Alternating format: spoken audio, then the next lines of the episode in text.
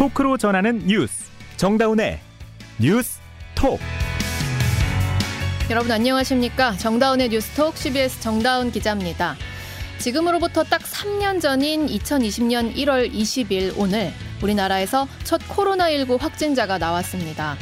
정부는 마지막 남아있던 실내 마스크 의무도 오는 30일부로 사라진다고 밝혔는데요. 정말 이 또한 지나가리라 이런 말이 실감이 나실 것 같습니다. 달라지는 방역 대책 잠시 후 전해드리고요. 세상만사 모든 이슈가 법원으로 향하는 요즘 오히려 판사들은 못 살겠다며 사표를 내고 로펌으로 향한다고 합니다. 이게 어제 오늘 일은 아니라는데 사법부는 물론이고 국회에서도 뚜렷한 대책을 찾지 못하고 있습니다. 이렇게 되면 피해를 보는 건 또 시민들이겠죠. 누구라도 부러워할 판사 자리 왜 박차고 나온다는 건지 법원의 속사정 함께 들어보시죠. 오늘 방송 CBS 레인보우와 유튜브 CBS 뉴스 채널에서 화면으로도 보실 수 있고요. 1월 20일 금요일 정다운의 뉴스톡 시작합니다. 네, 첫 소식 서울 강남구 구룡마을 화재 사고입니다. 설 연휴를 앞, 하루 앞두고 오늘 오전 구룡마을에 큰 불이 나서 주택 60채가 소실되는 피해를 입었습니다. 다행히 사람이 다치진 않았는데요. 한순간에 집을 잃은 주민들은 참 망연자실할 수밖에 없었습니다. 백담 기자가 보도합니다. 문을 여는, 열고 보니까 한쪽에서 불이 확 올라 타고 있는 거야. 잠못 바람으로 그냥 내복 바람으로 막 다녔어. 불났어요 하고 막다 내가 막 막 다 두들겼어. 빨리 나오라고. 구룡마을 화재 사건의 최초 신고자 신모 씨는 긴박했던 순간을 이렇게 전했습니다. 오늘 오전 구룡마을 4단지에서 발생한 화재로 가건물 주택 60채를 포함해 2,700제곱미터가 불에 탔습니다.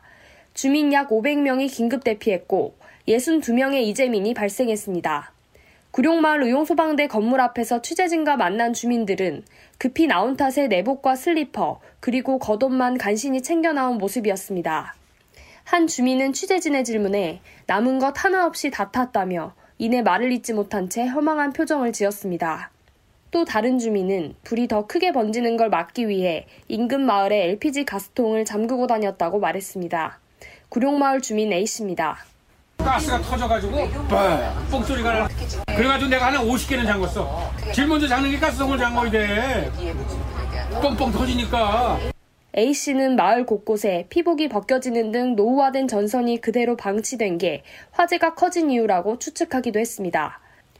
이번 화재 진화를 위해 소방 197명, 구청 인원 300명, 경찰 320명, 군부대 100여 명 등 총 900여 명이 동원됐습니다. 소방 관계자는 앞으로 경찰과 소방이 정밀하게 합동조사를 해 화재 원인을 발표하겠다고 밝혔습니다. CBS 뉴스 백담입니다. 네, 3년 동안 피부처럼 써온 마스크 이제 실내에서도 곧 벗을 수 있습니다. 정부가 오는 30일부터 실내 마스크 착용 의무를 조정하겠다고 밝힌 건데요. 보건복지부 출입 기자와 자세한 얘기 나눠보겠습니다. 이은지 기자 어서 오세요. 네, 안녕하세요. 네, 이런 날이 오기는 오네요, 정말. 사실 저희가 지금 방송 때문에 마스크를 벗고는 있지만 원래는 착용이 원칙인 거잖아요. 그럼 이제 30일부터는 여기서도 안 써도 되는 건가요? 네, 방송 중인 보도국 스튜디오를 포함해서 식당, 음. 카페 등 저희가 흔히 생각하는 대부분의 시설에서는 실내 마스크 의무가 해제되는 것이 맞습니다. 네네. 다만 이번 조치는 엄밀히 말하면 1단계 조정에 해당되고요. 음. 전면 해제는 아니라는 점을 주의하셔야 어. 합니다. 한덕수 국무총리의 발표로 들어보시겠습니다.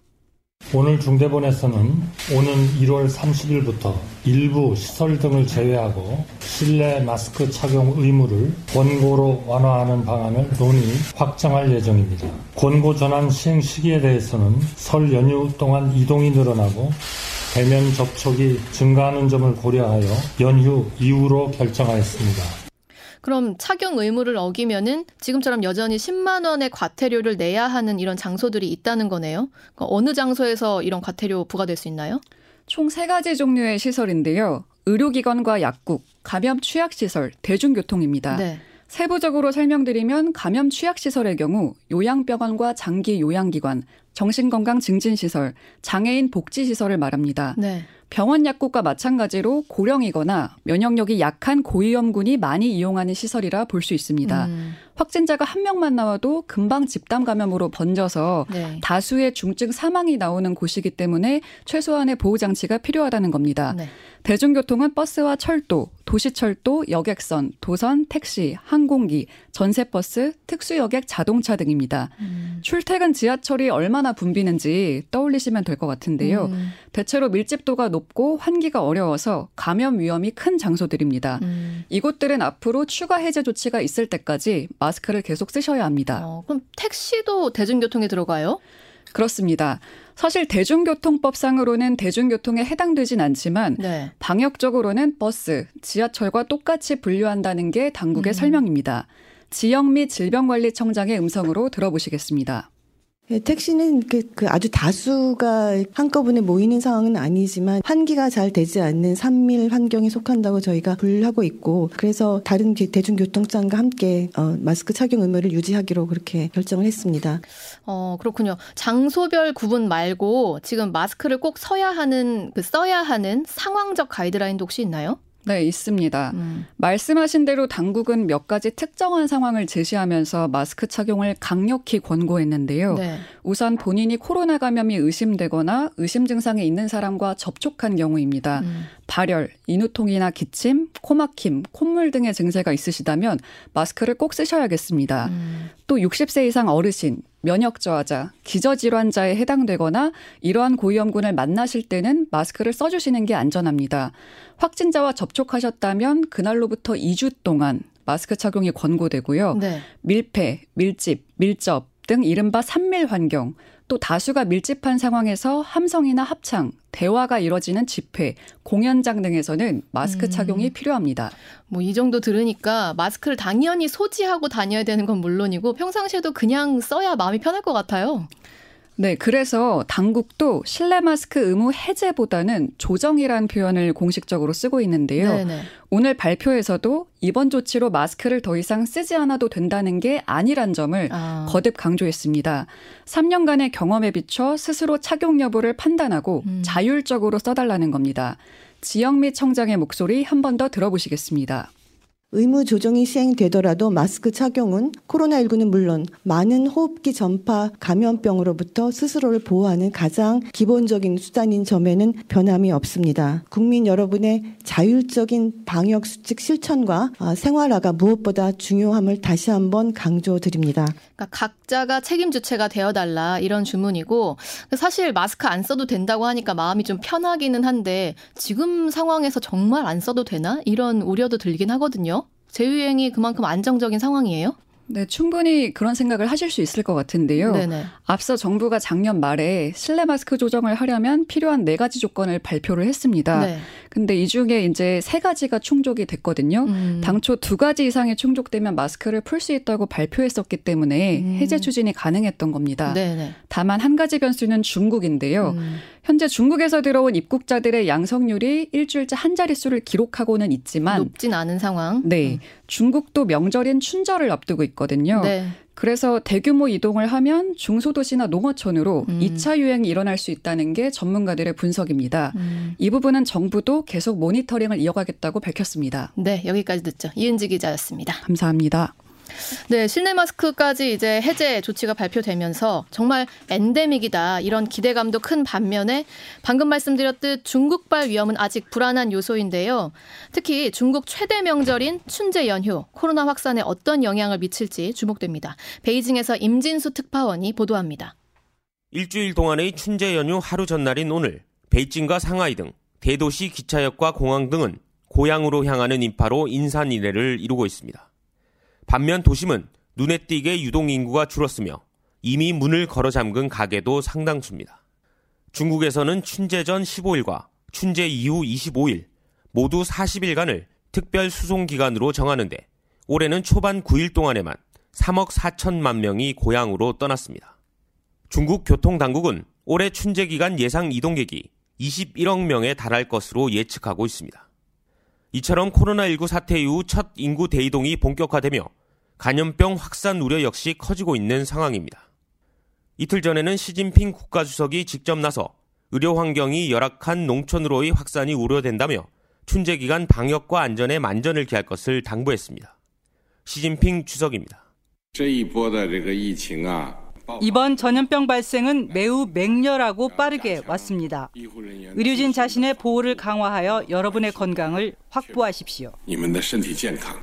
코로나19 바이러스가 중국은 물론이고 세계 각지로 퍼져나가기 시작한 시점이 3년 전인 2020년 춘제 기간이라는 점에서 이번 춘제를 전후한 중국의 코로나19 상황을 전 세계가 예의주시하고 있습니다.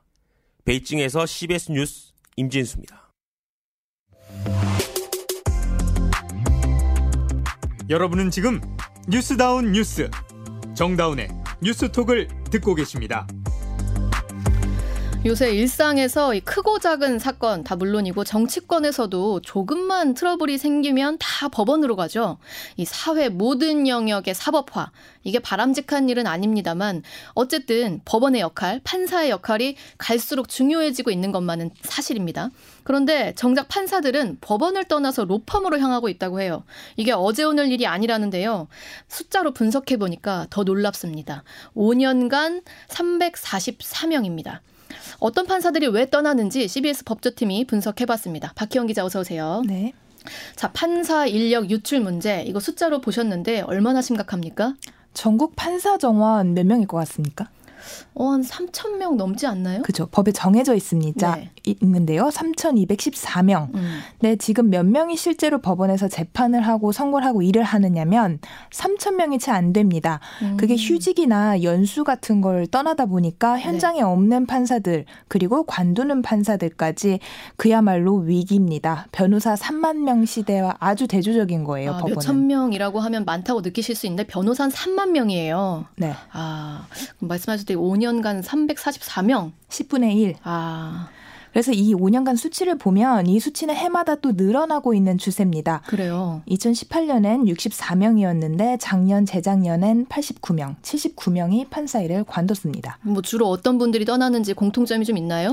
네, 공통점이자 문제점인데요. 법조계는 완전 기수 문화라고들 하잖아요. 네. 네, 사법고시 세대는 사법연수원 기수에 따라 직책이나 직위가 달라졌습니다. 그렇죠. 판사들끼리 중참이라고 부르는 허리기수 판사들, 음. 30기 전후 판사들이 중요한데 이분들이 유독 많이 떠나는 거예요. 어. 그래서 언론에서 많이 다루는 재판부 재판들 있죠. 대장동 네. 재판, 뭐 도이치모터스 주가 조작 재판. 음. 이 재판부의 부장 판사들이 28기, 29기입니다. 연수원 기수가 네. 그래서 이 허리 기수가 퇴직 판사의 절반 가까이 차지하다 보니까 일반 회사로 치면 부장이나 팀장 이렇게 음. 책임을 질 수 있는 한창 일할 인력들이 나가는 겁니다. 이 나이로 치면 한 40대 후반에서 50대 초반인 거잖아요. 네. 그러니까 일반 직장인들도 사실 그 나이쯤이면 직장 생활에 고민이 많을 뭐 시점이기는 어, 뭐 한데 네. 법원은 법원을 떠나는 특별한 이유가 또 있습니까? 네, 그 어느 회사나 승진 코스라는 게 있을 거잖아요. 네. 법원에도 있습니다. 음. 재판 연구관이나 행정처 심의관을 한 뒤 고법 부장판사, 법원장까지 쭉 승진 음. 코스를 밟는 게 관례였었어요. 네. 근데 이 재판 연구관들이 떠납니다. 어. 판사로서 제일 몸값이 높을 때 탑티어 로펌으로 가겠다는 거예요. 어. 왜냐하면 고법 부장 제도가 폐지되면서 이 승진 코스라는 게 완전히 뭉개졌어요. 달콤한 미래가 안 보인다는 거군요. 네, 예측할 수가 없는 거죠. 음. 그래서 올해 사직 의사를 밝힌 재판 연구관들이 또 계세요. 네. 어, 어디로 가셨냐면 어, 아마 전원 다 대형 로펌으로 갔다는 소문이 있고요. 어. 두분 정도는 김앤장에 가기로 했다는 겁니다. 어. 그래서 예전에는 연구관을 마치고 나면은 나가더라도 바로 나가지 않고 그러니까요. 1, 2년을 좀 음, 체면을 생각해야죠. 예의상 음. 그랬었는데 이런 관례도 옛말이라고 합니다. 로펌 말고 학계로도 갔는데 이런 것도 올해는 없고요. 네. 근데 이런 법원 문화가 우리 사회에서 소위 판사님들의 각 대해서 갖고 음. 있는 최소한의 어떤 윤리적인 기대치, 윤리적 기대, 사법에 대한 신뢰 그런 거죠. 음, 음. 이게 좀 무너진 거고 그렇다고 고참 판사님들이 이런 후배들의 행보에 대해서 이렇게 쓴소리를 하지도 좀 어, 하기도 어렵다고 하세요. 어. 왜냐면 씁쓸하긴 한데 현실은 현실이라는 겁니다. 현실은 현실이다. 아니 판사들이 뭐 변호사보다 돈은 못 벌 수 있어요. 근데 누가 뭐래도 우리 사회에서 가장 최고로 치는 명예직 아닙니까? 그렇긴 한데 뭐 아까 좀 전에 부러운 자리라고 하셨는데 그게 아니라고 합니다. 어. 박봉에다가 뭐 지방이랑 수도권, 서울 이렇게 세 권역을 왔다 갔다 해야 되잖아요. 네. 인사 룰, 룰이니까. 음. 문제가 뭐냐면 수도권에 간다고 했는데 판사가 송파에 살아요. 음. 근데 의정부로 발령이 나버리는 겁니다. 수도권이긴 한데 좀 아니죠, 그건. 어. 그렇다고 지방에 갔는데 부산이 아니고 무슨 오지 산간 마을이에요. 음. 여기서 2, 3년 있어야 돼요. 근데 그런 판사들 나이가 통상적으로 그때 되면 자녀들이 자녀 교육 한참 받아야 될 때거든요. 아. 그 부담이 커져버린 거죠. 네. 또 서울에 좀 있겠다고 지법 부장 판사 대신 고법 판사를 포기해 고, 고법 판사가 됐는데 음. 또 판사들이 유출이 되니까 지방에 있는 고등법원에 머물러야 되는 횟수도 늘어나고 있다고 아, 합니다. 뭐 어려운 상황인 거는 대충 알겠어요. 그런데 제가 알기로 이제 최근 몇 년 새 상황이 좀 달라진 게 있다면 뭐 과거에는 고시 패스하고 사법연수원에서 1, 2등 다투는 그런 분들이 의뢰 판사님이 되는 뭐 그런 코스였다면 이제는 제도가 좀 바뀌었잖아요. 경력이 몇 년 이상인 변호사들 중에서 이런 조건임을 알면서도 자발적으로 나는 판사가 되겠습니다라고 들어오는. 근데 이게 판사 인원을 유지하는데 도움이 안 됐습니까? 뭐 아직까지 결과적으로 되지 않았습니다. 어. 김명수 코트가 도입한 법조 일원화, 그 네. 방금 앵커님께서 말씀하신 건데요. 음. 외부에서 법조 경력을 쌓고 판사에 지원하는 제도, 그러니까 원래는 10년 이상이었죠 처음에. 네네. 근데 2027년부터 이렇게 될 거고 지금은 음. 유예 기간을 둬서 5년, 그 7년 이렇게 음. 차츰 조금씩 늘려가고 있잖아요. 네네. 근데 이 자리에 제일 유리한 뭐 후보들이 누구일까요? 아무래도 좀 역량이 있는, 음. 역량이 검증된 변호사들. 그렇죠. 음. 소위 김광태 변호사들이라고 하는 김앤장, 광장, 태평양 우리나라 아. top3 로펌 출신 변호사들이 그걸 줄여서 김광태 변호사라고 김광태라고 합니다. 아. 그런데 이 부분은 저희가 아직 기사화하진 않았는데 네. 저희가 통계를 받아서 분석을 해보니까 경력 법관들 중에 이 김광태 변호사들 음. 5년차 김광태 변호사들 비중이 높습니다. 어. 근데 이게 10년차가 넘어가면 얘기가 달라져 버립니다. 어. 돈을 아주 많이 벌기 시작한 거예요. 이. 그렇죠. 네. 그렇죠. 그래서 시각이 아주 다른데 판사 하는 일이 궁금하긴 하대요. 음. 그런데 굳이 하고 싶진 않다는 거예요. 아. 특히 7년이 넘어서 10년 차쯤 되, 면은 이제 집도 사야 되고 뭐 여러 가지 현실 고충이 있는 거죠. 어, 아니 근데 판사로서 굉장히 트레이닝된 중추인 기수가 떠나는데 정작 수혈은 이제 저연차 위주로 되는, 되는 거고 네. 이렇게 네. 7년 넘어서 10년 차 이상 된 그런 우수한 변호 인력은 판사를 쳐다보지도 않는 그러면은 이 법조 일어나라는 제도가 붕괴될 수도 있다는 건데 이거 해결책을 좀 논의해봐야 되는 거 아니에요? 당연히 개선해야 될 점들이 분명히 있습니다. 네. 그 최근 5년간 신규 임용 기록을 확보해 봤더니요, 음. 지원 요건이 되는 첫 해에 비해 이듬해엔 임용 숫자가 급격히 떨어집니다. 어. 그러니까 지원자가 줄어들었다는 것을 유추해 볼 수 있는 거죠. 네. 그래서 예를 들어서 변시 5회 출신 경력 법관이 2021년엔 61명 이었는데 음. 2022년에는 7명이에요. 너무 줄었는데요? 너무 급감하는 거죠. 네. 입소문이라도 난 건지 별로다. 아, 판사 별로다. 예.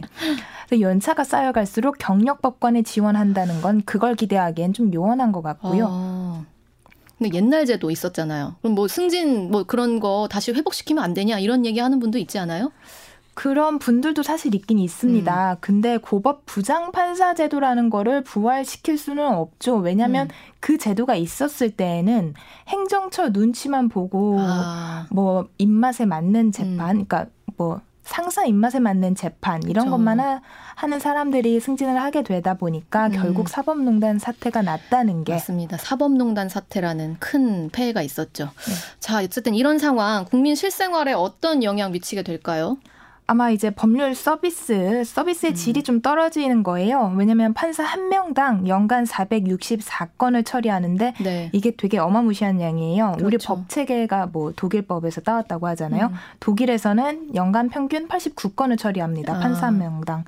그래서 결국 해법은 법관 증원인데 국회에서는 법관 정원을 1000명 더 늘리자는 법안 뭐 계류돼 있습니다. 아, 뭐 오늘은 해결책보다는 이런 상황이라는 점을 좀 알려드렸고요. 박희영 기자 대책도 잘 취재해 주십시오.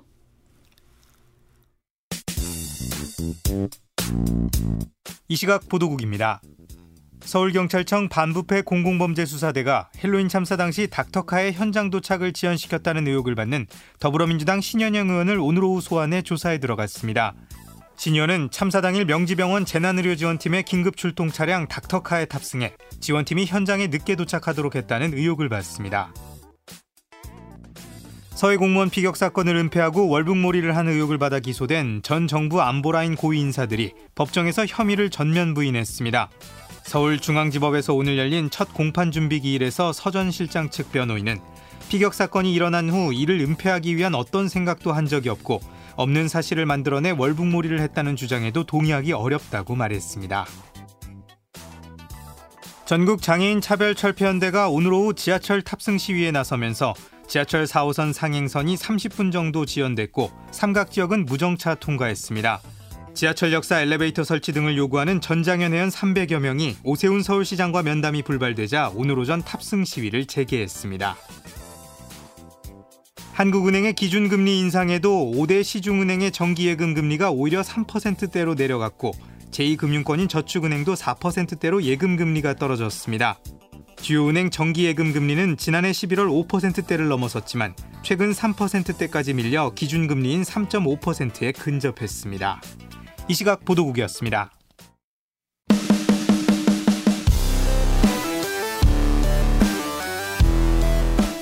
온라인 핫 이슈를 짚어봅니다. Attention 뉴스.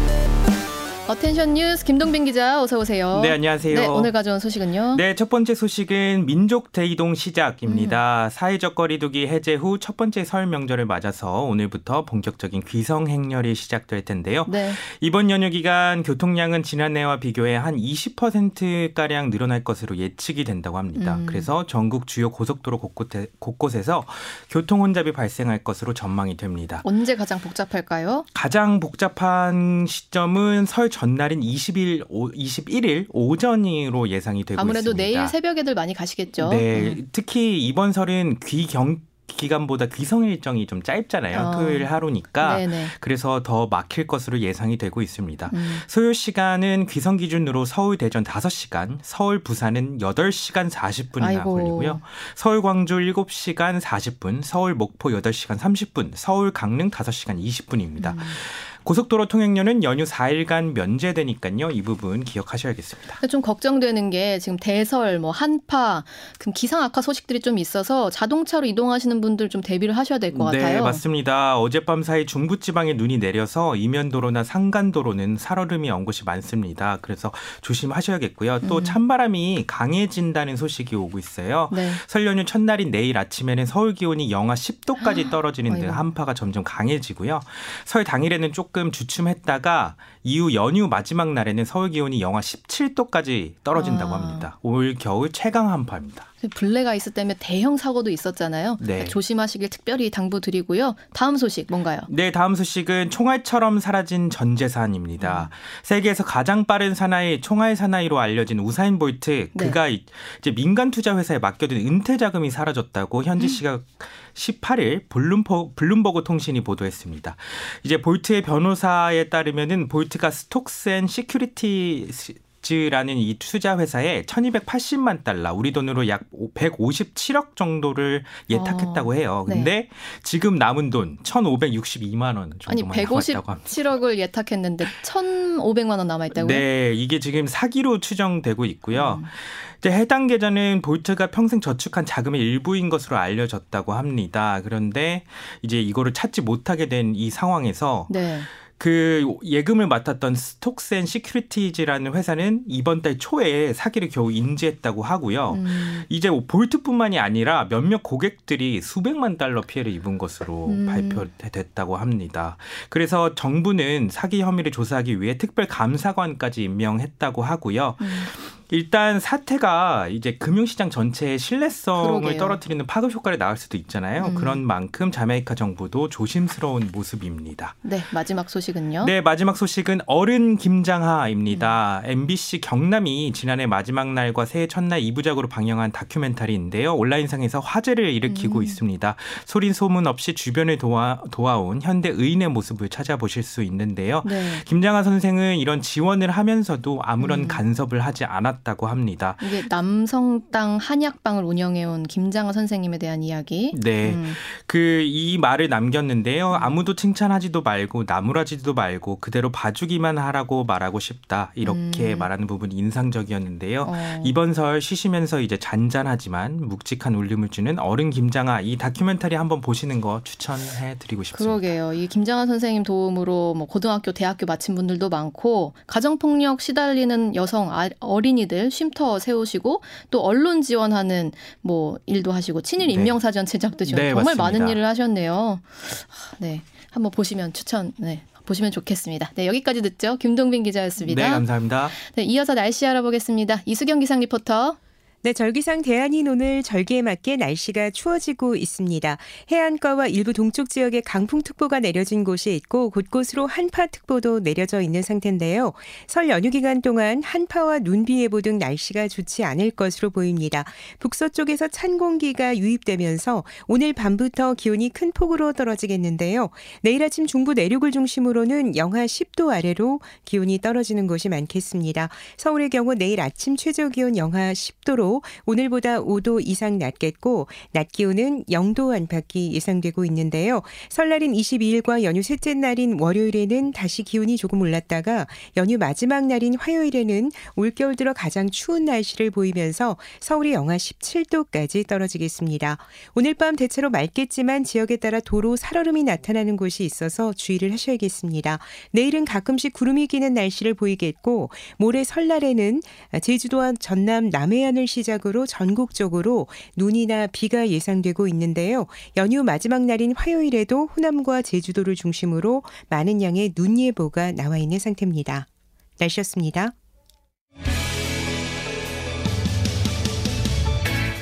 사회적 거리두기 해제 이후에 처음 맞이하는 설입니다. 들뜨신 마음 많으실 것 같아요. 인천공항 이용객이 60만 명 넘어설 전망이라고 해요. 총 여객 수는 61만 뭐 6,074명으로 추정된다고 하는데 코로나19 이전인 2019년 설 연휴와 비교하면 한 61%까지 회복된 수준이다 이렇게 말하고 있습니다. 자, 날씨는 예상보다 매우 춥습니다. 여러분 블랙 아이스 등 도로에서 또 사회에서 어, 사고 없도록 주의하시고요. 모두 즐겁고 행복한 설 연휴 보내시길 바랍니다. 정다운의 뉴스톡은 다음 주 월요일 다시 찾아뵙겠습니다. 고맙습니다.